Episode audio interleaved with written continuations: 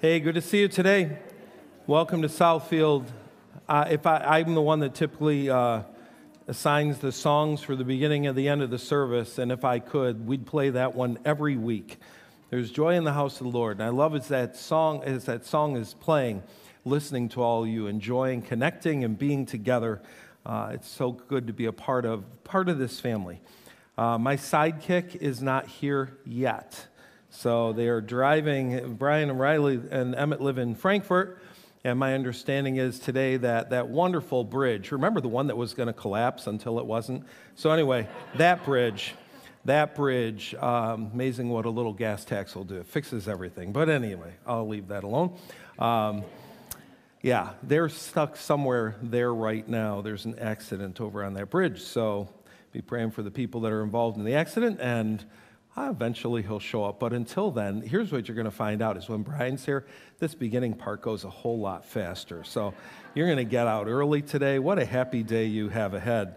The main thing that is going on in the update that we just want to repeat again and again and again is that we're down to the last two weeks for small group leaders uh, for Quest. And I can't stress enough the importance of the role of the small group leader. I've done the role myself, I love it. Uh, it gives you an opportunity to connect all day long with a group of kids and to have an impact and influence on them for an entire day. You're not only guiding them from place to place, but you're getting involved in conversations with them. Sometimes it's literally a conversation about their, their eternal destiny. And I got to tell you, and I'll talk about this a little bit more this morning, but I am grateful that I had people in my life, older people in my life, that took the faith walk of a child seriously, that believed that a child of seven years old could come to a place of faith in Jesus Christ and could have a relationship with Him. I'm grateful for those people. They mean so much to me, and they're, they're the people in eternity that I will be running up to and saying, Thank you. Thank you for caring enough to invest in me. And so it, it may mean that uh, you need to take a little bit of time off work in order to do that. Hey, do it. This is, this is, this is the gold of the kingdom of God. This is, this is what eternity is all about. And so, really want to encourage you to, to get signed up for that. Here's the way Quest works, just so you know. We can only take in as many kids as we have group leaders. Uh, we don't believe in a, a, a, gr- a, small group of 27 kids. That wouldn't be a small group, right? We want it small enough that they're able to have meaningful conversations, meaningful connections. So uh, make sure you jump in on that. And again, there's a, there's a link in the update that you can go to and, and learn more. Or if you're stumped on technology stuff, just head out to the Info Hub today and they'd be glad to talk through with you. We also have our, our parent night out coming here in, in just a very short time. Really excited about that opportunity. And again, you know, we, we talked about the fact that this is giving, is giving literally one family who contacted us a chance to get out for the first time since 2013. So I'm just amazed that it's been, it's been a long, long time since they've been able to have some time together. So I'm glad that we've been able to, to do that ministry and uh, look, forward, look forward to the opportunity that's going to bring. We are down to the final day of our Growing Deeper series. It's hard to believe. I mean, remember, we started this all the way back when it was snowing. Oh, wait, it still is. So, uh, what in the world is broken with March? Oh, my word. I went outside. Actually, I was, my family, we're in a, we're in a group text, text thing going these days, and uh, yesterday morning, I took three pictures of me under a blanket and just said, I'm not moving from here today.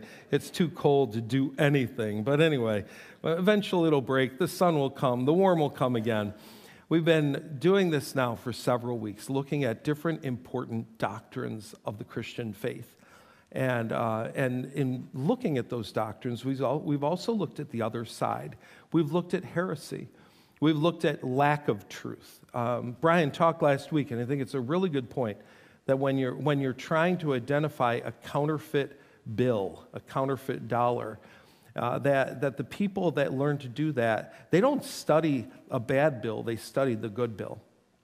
And so it's important in understanding our faith that we begin by studying the Bible, that we begin by studying the good bill, that we begin by studying the truth And as we study the truth, what happens is when error comes up, something doesn't smell right, something doesn't look right. We're like, what's wrong here? And it gives us that quicker recognition. So it's important to know the truth, but I think it's also important to point out error and say, this is what error looks like. If you remember all the way back at the beginning of this series, I, I, put a couple of graphs on the screen for you of a survey that's been done in the past couple of years of the beliefs of evangelical Christians and where their beliefs are on some of the absolute fundamental things associated with faith. Let me show two of them to you again. And one of them is this concept of all faiths basically lead to a relationship with God. The, it said the percentage of U.S. evangelicals who agree God accepts the worship of all religions, including Christianity, Judaism, and Islam. And you can see in 2022, the percentage of evangelicals that are in that camp has grown to almost 60%. It's 56% of evangelical Christians that when Jesus says, I am the way, the truth, and the life, no one comes to the Father except through me, they put a comma and say, except all the other ways too. Jesus puts a period at the end of that sentence. says, I am the only way to God. And yet we find ourselves in an era of saying, well, maybe there are other ways, maybe there are other roads. The other one was this idea that people are good by nature. If you've ever driven, I don't know how you can believe that. But percentage who agree that everyone sins a little, but most people are good by nature. Now, you know, I think that fundamentally we'd love to believe that. We'd love to believe that we all start out pure, we all start out innocent, and then somewhere along the line, we steal our first cookie and the slide begins and we start to sin. But the reality is, we're born with a sin nature. We inherit that from our father Adam. We sin by nature and by choice. And again, 57% of evangelicals are saying people are basically good by nature. So you, you can see that we're not headed to a good place. If we believe that all roads lead to God and that people are fundamentally good, then why in the world even declare the gospel to people? But we know this is not the truth. So the heresy today is universalism. Universalism. And uh, it's been around for a long time. This isn't a new one. There are churches that literally have it in their name. Unitarian Universalist means they believe all roads lead to God. You'll get there no matter what. Christian universalism contends that the individual's destiny is not fixed at death and that ultimately everyone will be saved by Christ. So you have chances in this life and you have chances in the life to come in order to ultimately end up in heaven with God. Uh, this has got a few problems, right? First of all, it's, it's a great distortion of the love of God. I think very often when people fall in the universalist camp, they exclusively emphasize the love of God. They ignore his justice, they ignore his wrath, they ignore his hatred of sin, they ignore all those other things, and they just say, God is love, God is love, God is love. And what they really say is, God is a permissive parent. God is a permissive parent. A permissive parent lets their kid do whatever they want. And I'm telling you today, permissive parenting is not loving. No matter what people may be saying right now about letting your kid do whatever they want to do, permissive parenting is not loving. Permissive parenting is hateful. You don't love your kid if you're being a permissive parent. God is not a permissive parent. So they distort the love of God. They dismiss the concepts of eternal punishment. They just look and say, don't read those verses. Those aren't really true. They were put there allegorically to kind of scare you a little bit, but ignore that stuff. They dismantle the Bible's teaching on salvation. Uh, they might say, I am a way, a truth, a life. In fact, if you go, if you go to a Universalist church website and just look at what they believe, you know what they believe? Everything. You'll be stunned if you go explore their website. They believe everything except John 14, 6. They don't believe I am the way, the truth, and the life. No one comes to the Father except through me. But they believe in every religion in the world. They believe in, they believe in Martians. They believe in everything. Everything. It dismantles the Bible's teaching on salvation, and they decide to ignore many, many, many biblical texts. Texts like this one that say, It is appointed unto every person once to die, and after that, the judgment.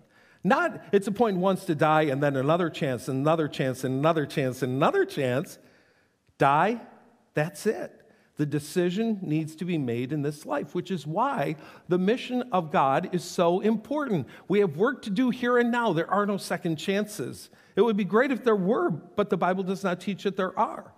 Revelation 20, I saw a great white throne and one sitting on it. The earth and the sky fled from his presence, but they found no place to hide. And I saw the dead, both great and small, standing before God's throne, and the books were opened, including the book of life. And the dead were judged according to what they had done as recorded in the books. Now, I've got to tell you, I don't want to be judged according to what I've done.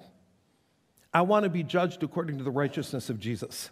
It's the only way I'm going to have a relationship with God. If this is about the good that I've done, and I'm telling you what, generally I'm pretty good. I even let people pass me when we're driving, things like that. Generally, I'm pretty good. And God's going to say, and generally good isn't good enough.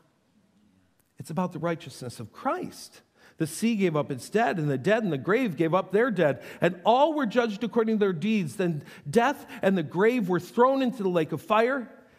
The lake of fire is the second death, and anyone whose name was not found recorded in the book of life was thrown into the lake of fire. This verse is true. It's not a fairy tale, it's not an allegory, it's true. The words of Jesus. If you believe no one else, if you want to say John doesn't know what he's talking about, how about Jesus, who happens to be God? Not everyone who calls out to me, Lord, Lord, will enter the kingdom of heaven. Only those who actually do the will of my Father in heaven will enter. On Judgment Day, many will say, Lord, Lord, I went to Southfield. Lord, Lord, I was a good evangelical. Lord, Lord, I worked at the food pantry. Lord, Lord, I, I was a Quest small group leader. Many will say to me, Lord, Lord, we prophesied in your name and cast out demons in your name and performed many miracles in your name. And he will say, I never knew you. Get away from me, you who break God's laws. He's clear. It's about a relationship with him, and that is it. The wages of sin is death, but the free gift of God is eternal life through Jesus Christ our Lord. Universalism is heresy. There is one way to a relationship with God, and his name is Jesus. And so, Father God, today, I pray that we would not be so quick to simply buy into our opinions, what seems to make sense to us, and that we would instead realize that your word is truth. And the times that there's a disagreement between our minds and our hearts and your word, your word trumps our minds. Your word is the truth, and we choose to obey and follow the truth. Even in the times that we look and say, that is uncomfortable. I don't like that. I wish it were different. God, I pray that we would instead come to this place of realizing that, that the only thing that really matters is what you say, and we will conform to your word and your will. In Jesus' name, amen. We love the mission of God. That's where we are today. This doctrine is called the doctrine of missiology um, and basically talking about the mission that God has given us in the world. I got to tell you, when I hear the word mission and associated with church, the word missionary still pops to my mind. It's reflexive. It's just, it's part of what was ingrained in me from the very beginning of my childhood. At seven years old, we start going to a new church, and the pastor of that church, Pastor Wilhite, had been a missionary along with his family in the Philippines for 20 years. He contracted a lung disease over there and had to come back home to the States, and he came to our church. And so we not only heard beautiful teaching of Scripture, but we heard story after story after story of his experiences as a missionary in the Philippines. These are the days that you didn't jump on the jet and head on over a few hours later. These are the days you packed your steamer trunk and you went on a ship with him, all six of his kids, on the ship over to the Philippines, and you would be there for four years. For four years years, you would have no contact with your friends and family. You wouldn't be making phone calls. You did that thing, airmail. Remember the, the letter that had the little U.S. flag all the way around it? And you didn't send very much because those letters were expensive. You were disconnected from everything. And he'd tell us those stories.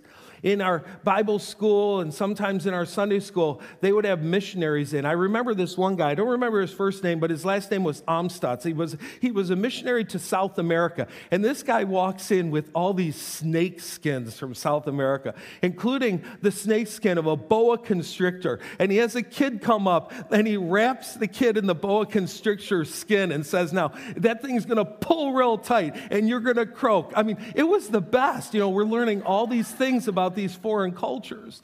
But, but this one woman in particular, I would, I would credit this one woman in particular for my salvation and for my calling to ministry. Her name was Miss Gellert, Ann Gellert. Ann Gellert, at the time I knew her, was in her 70s, although admittedly I was seven, so she might have been 40. But anyway, she's in her 70s. She had been a single missionary to Africa all of her life all of her life. She'd just go over to tell people about Jesus. The literal grass hut. And she tells story after story after story along with her flannel graph. I know we have this cool video now. We used to have these things that we'd stick to the board. And, and she'd tell the stories of Jesus, but she'd also tell the stories of Africa to the point that it was not even a full year that I had been a part of that church. And in our church growing up, when you made a decision for Jesus, you'd walk an aisle. And one Sunday night in October, I walked up the aisle and I said, I will do anything and go anywhere for Jesus. I will do anything and go anywhere for Jesus. I was so I was just so committed from seven years old. I will go anywhere and do anything for Jesus. And I imagined I'd be going to I'd be going to Japan or I'd be going to Africa or I'd be going to South America. And God says, How about Joliet for 30 years? And I'm like, I said I'd go anywhere and do anything for Jesus. And here I am. Here I am. I, I, am grateful for people like Ann Gellert who are willing to share their experience and say, hey, kid, God has a mission and He wants you to be a part of it. Do you want to be a part of the mission of God? That word mission doesn't only relate to missionaries. There are other meanings. In fact, if you look in the dictionary, the two primary meanings are a specific, a specific task with which a person or group is charged. What's the charge God has given you? What's the charge God has given us as a group of people? What's the mission? It can also be your calling or your vocation. This is the mission God has given me in, in my life. For her, for the example here, it says her missionary, her mission was to be a teacher. She had this, this goal, this passion, this drivenness in life to be a teacher. God has a mission for us. He has a mission for each of us individually, and He has a mission for us collectively. Ephesians 2:10 we quote it often that we are God's workmanship, his work of art created in Christ Jesus to do good works which God prepared in advance for us to do. Before you were born, God knew where you would be, why you would be, and what you would do. He placed you here now for a purpose. He has a mission for you. He has a mission for you personally, and He has a mission for us collectively as a church. How do we know what the mission is? I, I, for me personally, I think it's really helpful to look to Jesus. To know our mission, we look to Jesus. We look at what he did and we look at what he said. And when you look at what Jesus did, it's a little crazy. It's, it's just a little, it's not, if I were God, this is not the way I'd come in the world. I wouldn't, I wouldn't allow myself to be born in a barn 2,000 years ago. No, I'd, I'd be in a nice, I'd be waiting until 2023 when I can go to Loyola Hospital where I'm nice and protected and kept from all the junk. I'd, I'd make sure I was born into a family with some influence so that you have an immediate, an immediate leg up. He's born into a barn to extremely poor people. Says something about our mission. And then he, he finally comes into his public ministry, and what does he do? He goes and buys this mega church this huge, this huge, huge place that can seat 50,000 people because every week he's going to bring it. He's going to have the best worship team in the universe, and you're going to listen to 30 minutes of the best preaching you ever heard. He doesn't do it this way. He chooses 12 people that any of the rest of us would go, Really? I mean, really? These guys? And he says, We're going to live together for three years, and I am just going to rub off on you. And you're going to listen and you're going to watch and you're going to learn and we're going to do this together. And 2,000 years later, we are here because of the approach Jesus took a relational approach. Not just a declaration approach, but a relational approach influencing people for the kingdom of God. The way Jesus did the mission impacts us, but it's also what he said.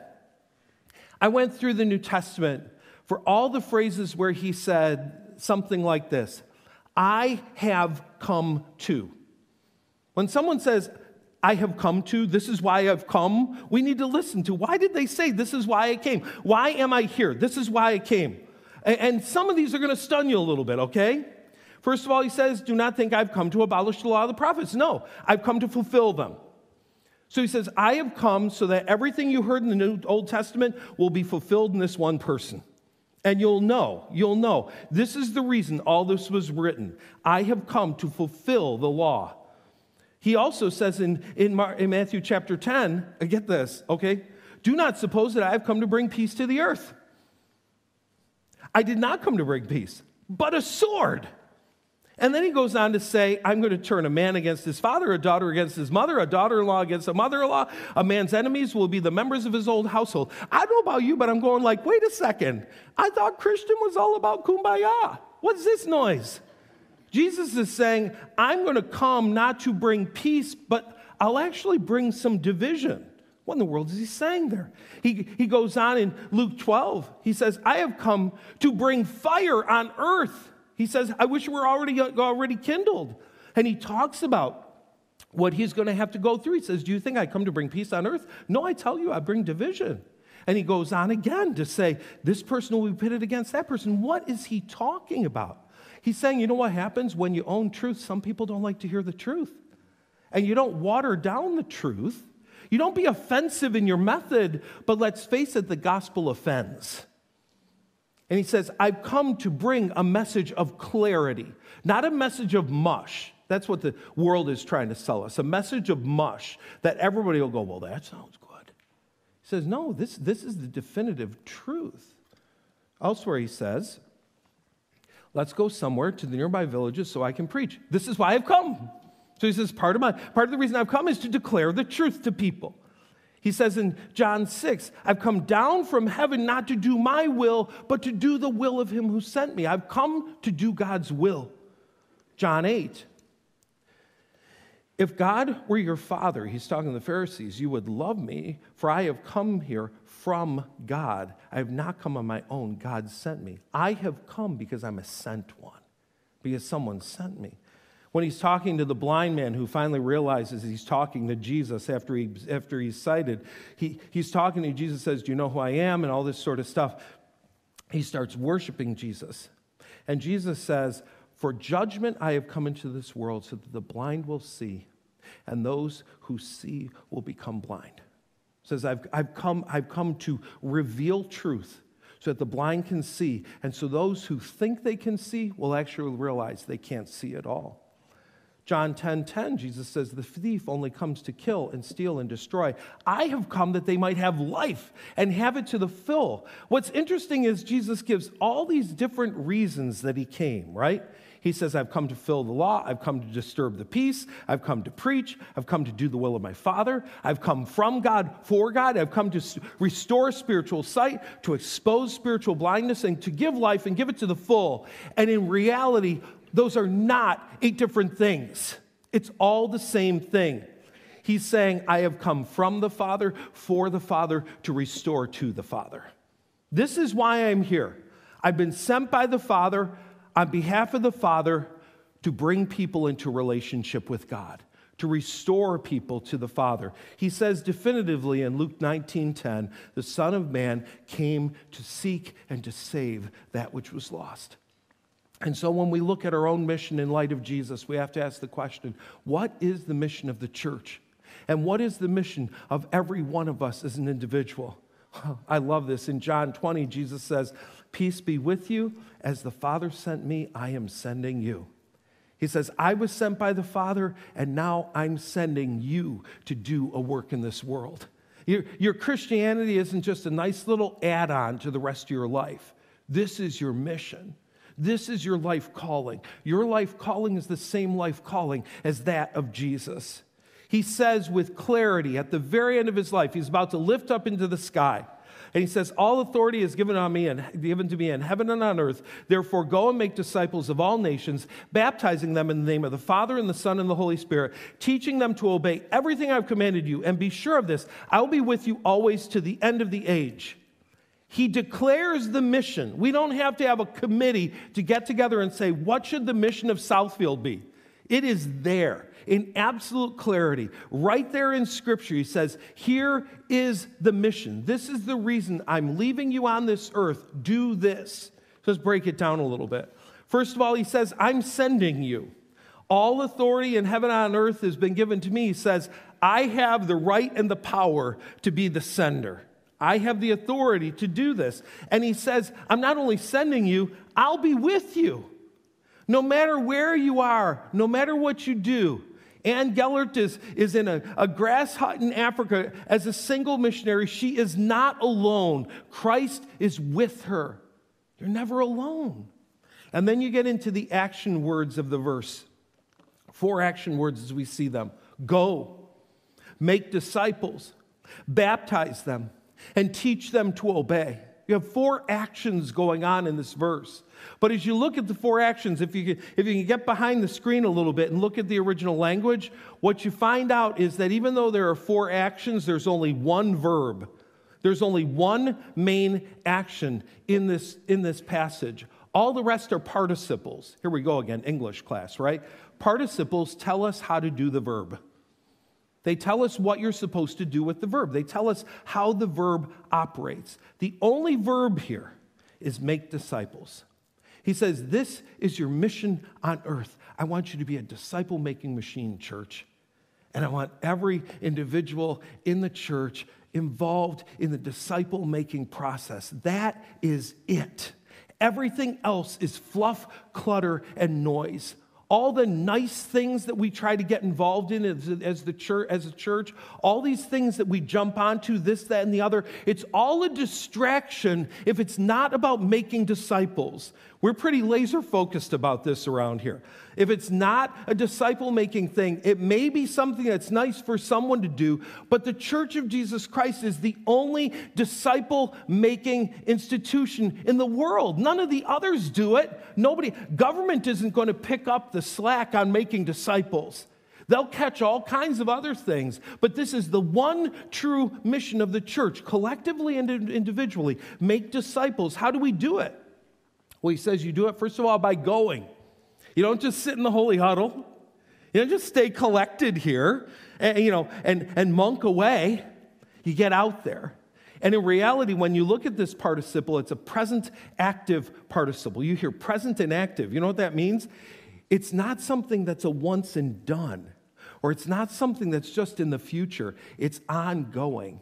As you are going would be a better interpretation as you're going, make disciples. So it's not just you're teaching this week of quest and I've been making disciples. It's you're going to work and you're making disciples.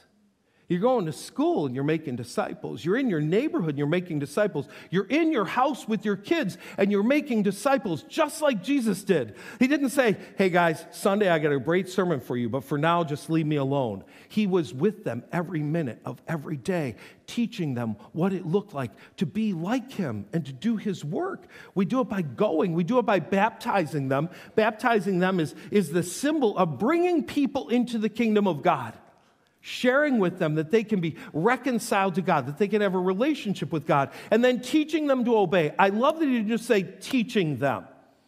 He's, he's not saying, I just want a bunch of fact filled Christians walking around. He's saying, I want people who learn what the Word of God says so they can put it to action. It's not just teaching, it's teaching to obey. It's teaching how to live what we've learned. All three of these things define how we make disciples.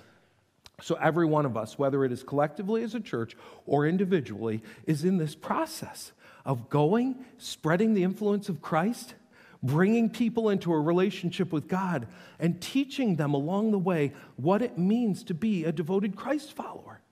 So, what does a disciple look like? If you were looking at yourself, ask the question Am I a disciple or not? What does a disciple look like? I'm going to give you several marks of a disciple. The first is that they're connected to Christ, there's a relationship with Jesus.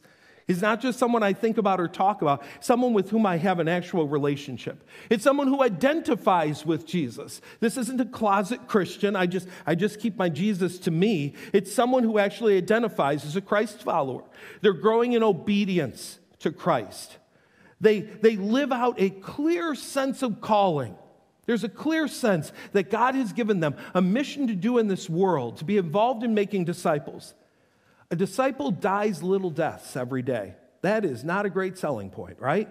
We want to hear Christianity is all about abundance and wealth and, and life's going to get easier. And Jesus says, No, you're going to die a little every day. Congratulations.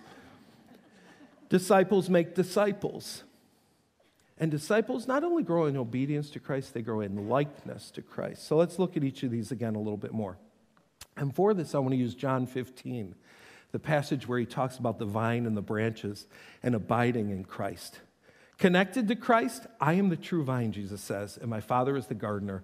I am the vine, you are the branches. If you remain in me and I in you, you will bear much fruit, and apart from me, you can do nothing.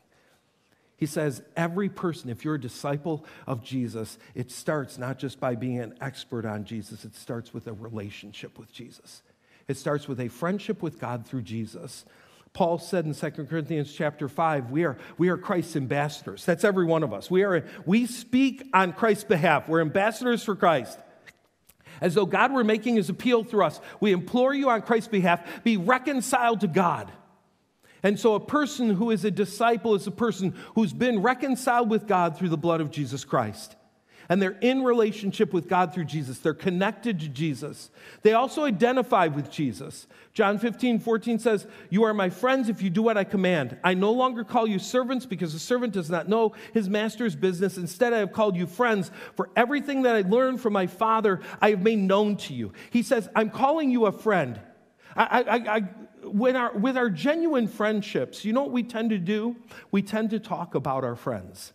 I've not gossip about them. We tend to talk good about our friends. We tend to talk excitedly about where we went with them or what we did with them or what they're like.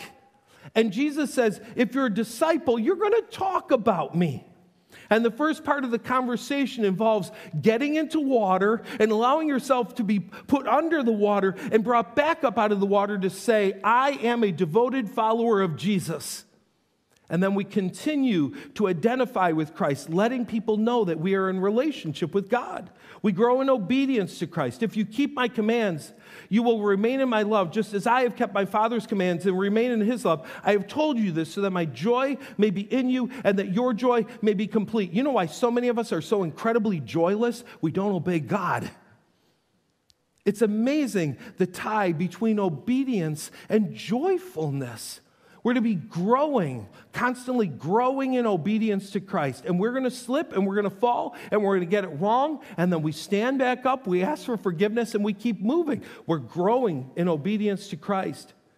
A disciple lives out a clear calling. You did not choose me, just Jesus said, but I chose you and appointed you so that you can go and bear fruit, fruit that will last, and so that whatever you ask in my name, the Father will give you.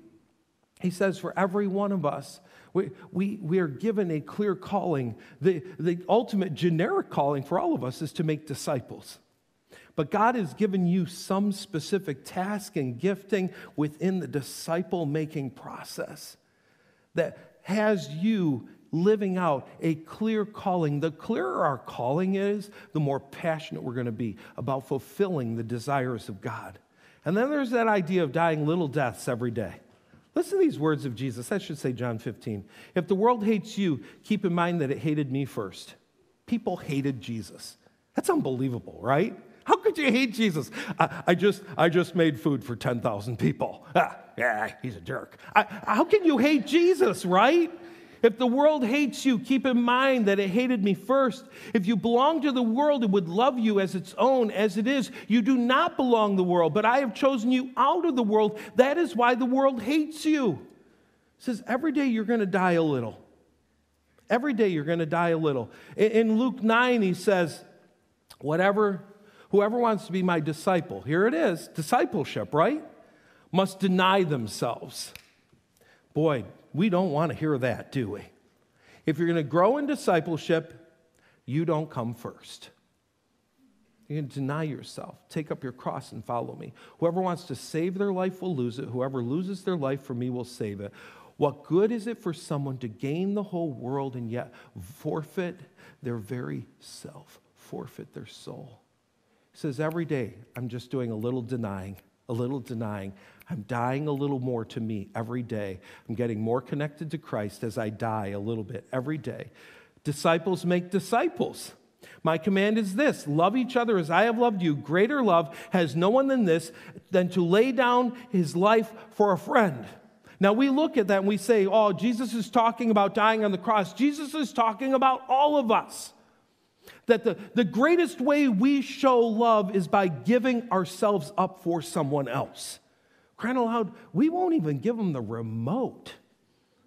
Ah, it's mine, I'm controlling this. We actually have two remotes in our family, which is really kind of fun. Every once in a while, we get in a little remote war. But um, I win, of course, because I take out our batteries. But anyway, if you're going to get involved in disciple making, this is what it's going to mean. You're going to, you're going to be involved in dying for someone else. You're going to sacrifice for someone else. You're going to give up some of your me time for them. You might, you might even give up some of the credit you would have received for doing something so they can. Dying a little, dying a little, dying a little in order to help someone else grow in their relationship with Christ. And then we grow in Christ's likeness. I am the vine, you are the branches. If you remain in me and I in you, you will bear much fruit. Apart from me, you can do nothing. If you do not remain in me, you are like a branch that is thrown away and withers. Such branches are picked up, thrown into the fire, and burned. He says it's all about growing in Christ likeness, not just doing things Jesus tells you to do, but actually becoming like Jesus. This, this is a disciple. We've talked about this verse so many times, Romans 8 29. For God knew his people in advance, and he chose them to become like his son. He wants us to grow in Christ likeness. All these things are marks of what it means to be a disciple of Jesus. And so I ask you today, what is our mission? What is our mission? Our mission is to make disciples. That's it. Everything else is fluff and noise. Everything else may, may sound good, may sell well in the newspaper, whatever, but if we're not making disciples, it's fluff and noise. It's a waste of time. Are we living out our mission? Are we living it out individually? Are we living it out collectively? Are we doing the mission? We have to ask ourselves that as we're going through this week and, and thinking about this idea of living on mission. Are we living it out as individuals? Are we living it out as Southfield? Are we making disciples really? I'll give you three just really practical connections here as we close. Three things that matter. The first is this I'm, I'm excited out of my skin about what's coming with LifeWise okay? I mean we're, we're starting it, it's, it's progressing it's progressing. This is that, that approach that we're going to be able to take to actually take advantage of, of what is in the law to have kids come over here at church during school time and receive religious character instruction. Uh, it's, it's, it's mind-blowing and it's unfolding. And the way it's working right now i love this we're going to be the first and perhaps the only church in illinois doing this next year. Which means what? Not we get to say, look at us. We get to say, and we'll help you get it going too. We'll, so here we are bringing kids into this place to hear about Jesus when, they, when they're supposed to be over at school. Now they're here hearing about Jesus, and then we're going to help other churches to do the same. This is uh, about as unique a disciple making ministry as we have had come our way in as long as I can remember. It's, this isn't all of us just coming to our holy huddle. This is truly us getting out and influencing the world for Christ. I mean, it is, it's, we're going to have a real opportunity here. This is amazing. This is disciple making. Let me give you the second. I already, I already talked about Quest, but I'm coming back. For whom are you going to be Ann Gellert? Ann Gellert and Orland Wilhite are in heaven today. I'm 60 years old in a month. And for over 30 years, they have been responsible for what I do every week and every day.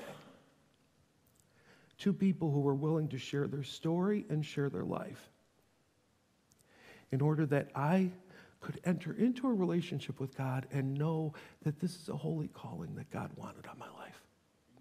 And it started because a woman who had already done her time in Africa for crying out loud decided to spend every Sunday night from 5:30 to 6:30 with first to third graders.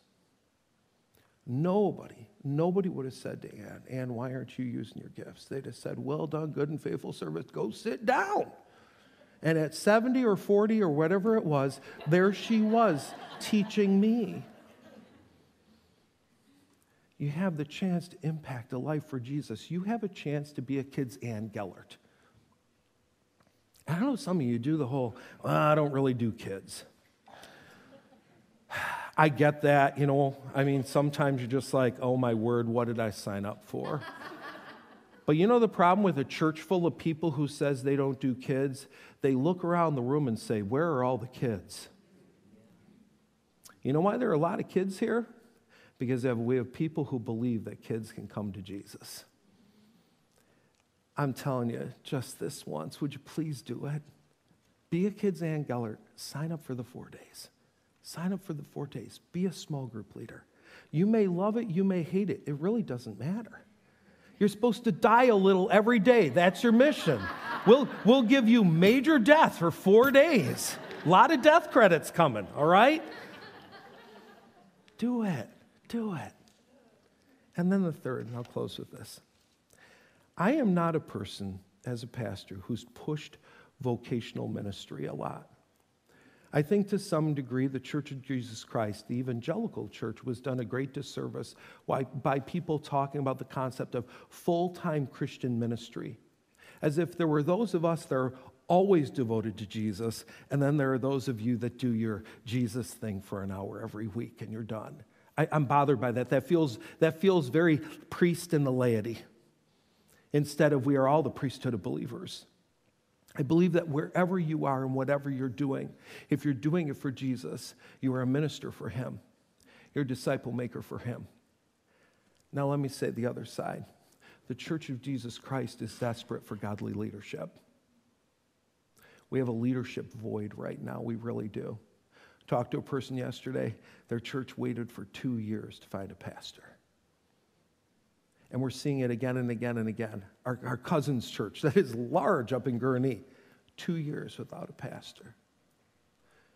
We need pastors, we need missionaries, we need worship leaders, we need church administrators, we need people who will take on the task of being involved in carrying the work of Jesus Christ, of, of training God's people, as Ephesians 4 11, 12 says, to do the work of ministry.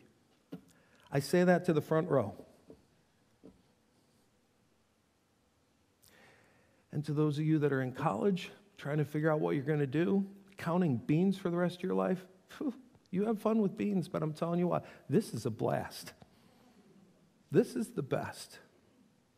Would you take some time to consider whether or not God is calling you to be involved in a vocational way in his kingdom work? I promise you, you don't just die little deaths in this role. They're big ones every day. And they're all worth it. I, I, was moved years ago. I went to a conference, Kim and I did. And the theme of the conference was Acts 20 24. Paul's talking at the end of his life. I consider my life worth nothing to me. Only, my only aim is to finish the race. I'm telling you what, I want to make sure I, I am not stumbling across the stinking finish line. I'm not doing like a bunch of these other morons that get to 60 and say, now I'm falling off for Jesus. No way. I want to finish the race and complete the task the Lord has given me the task of testifying to the good news of, his gospel, of, of God's grace. This should be the goal for every one of us. Not, oh, I had enough in retirement to make it to the end. Really? Come on. I gave my life fully and completely, every last drop for Jesus. That's the mission of the church, individually and collectively. And so, God, awaken us to the calling within us. Whether that calling is to, is to continue to, to build a machine and influence the people around me, or that calling is, is to literally be involved as a missionary or a pastor. Help us to live out this calling of making disciples for Jesus, we pray. Amen. Give you again your, your Lenten devotional today, uh, talking about a, a man in the Bible who desperately needed Jesus, and the same way we do as well. Let's watch together.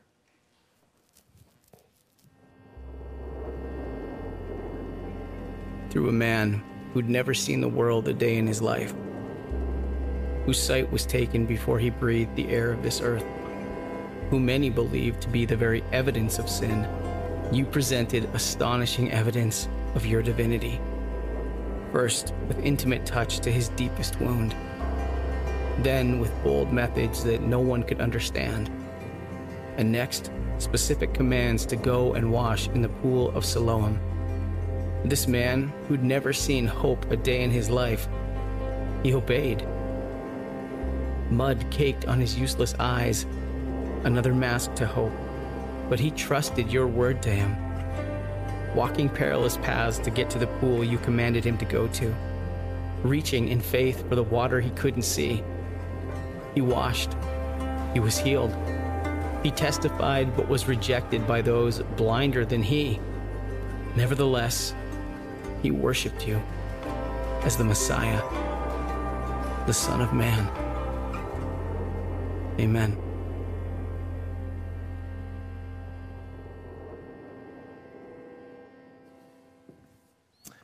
And so, as we walk to communion today, do two things. First of all, celebrate and thank God that Jesus washed your blind eyes so you can see. You can see. There are times, I promise you, in this world that, that you talk to people and you're like, how can they not get it? Because God washed your blind eyes so you can see. But then, would you also make the commitment to be involved in helping other people to see? Make the commitment to be a maker of disciples, a person who helps them to see the reality they could have if they just come into a relationship with God. Communion is at the front of the room, in the back of the room, we walk to communion.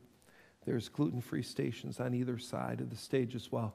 And there's a gluten free station at the back. Take time with communion today to thank God for healing your blind eyes and to commit to being involved in helping other people to see as well. Lord Jesus Christ, I thank you so much for ever so beautifully healing those blind eyes and for healing our blind eyes. And God, I pray that we would care about nothing else but helping other people see too. We love you, Jesus. The mission is simple and clear. Jesus showed us how it works, Jesus told us what to do. He said, Become a disciple so you can make disciples. That's it. That's why you're here. The rest is stuff and noise. And so this week, wherever you are, at home with the kids and they're driving you crazy, make disciples. You're in a classroom, you're making disciples. You're, you're making widgets and you're making disciples. Anywhere we are, whatever we're doing, we're making disciples. And think about it. When this life is done, why in the world are you doing anything else? Why? Be an Ann to someone. Let them see what Jesus looks like through you. you know, that lady's been in heaven probably now for 30, 40 years. And I promise you, she'd say one thing to me today. She'd say, Oh, Dennis, stop talking about me and start talking about Jesus. We are always pointing people to God. That's why we're here. And so live out the mission this week, individually and collectively. Let's live out the mission of making disciples. We'll see you next week.